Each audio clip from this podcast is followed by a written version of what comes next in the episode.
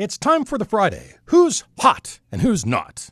Hot, the Riders. Well, let's see if they can pull one out again tomorrow in enemy territory against an angry bomber team.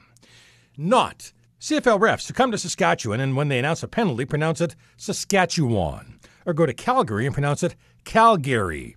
Hey, could you at the very minimum learn how to pronounce the names of CFL locations? Especially when you're, you know, in their stadium? And finally, hot. You for listening to our station, your station. Tomorrow marks 25 years since we launched the News Talk format in Saskatchewan. There have been so many moments when we were aware people in Saskatchewan were counting on us for live coverage or breaking coverage or to just talk about whatever issue. For 25 years, prime ministers, premiers, movie and TV stars, even Paul McCartney have come here when they want to talk to Saskatchewan. It is our sincere honor to serve you every day. I'm Murray Wood.